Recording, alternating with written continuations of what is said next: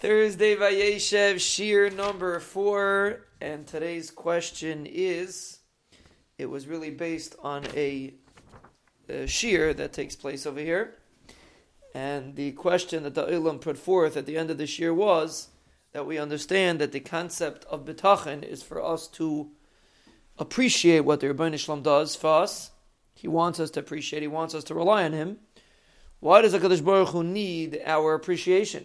Usually a person only needs to be appreciated. It's due to the lack in human psychology that he needs to feel appreciated. A person that is a very Adam Hashalem wouldn't have to feel appreciated. He does what he's supposed to do, and who cares? I don't care if anyone appreciates it.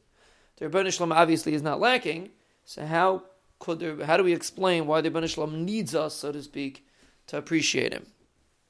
That's the question. And the answer is he doesn't really need us.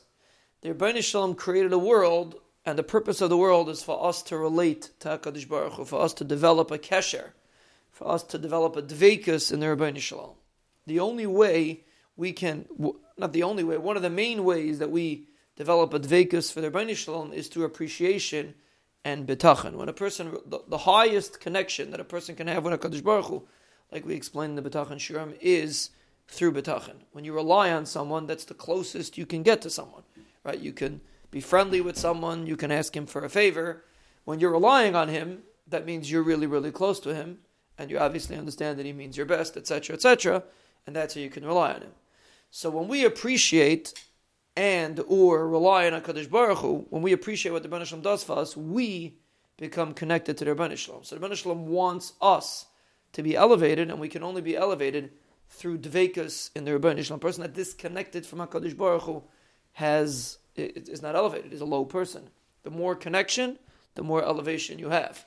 And since we're here to become closer to the Rebbeinu to elevate ourselves, to develop our character, to develop a shaychus to HaKadosh Baruch Hu, so therefore the one of the best ways to do it is to appreciation. When the Rebbeinu gives you something, you appreciate it, and that's why he gives it to you, because he wants you to appreciate it.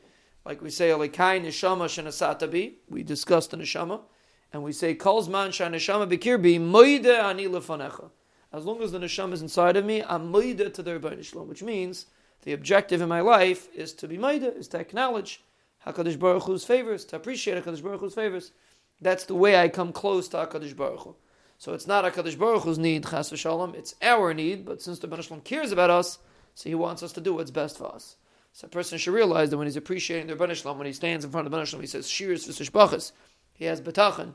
He's not doing Hakadosh Baruch Hu a favor. He's doing himself a favor by helping himself come closer to the Ribono Shel Olam and thereby reaping all the benefits that you have from a connection to HaKadosh Baruch Hu.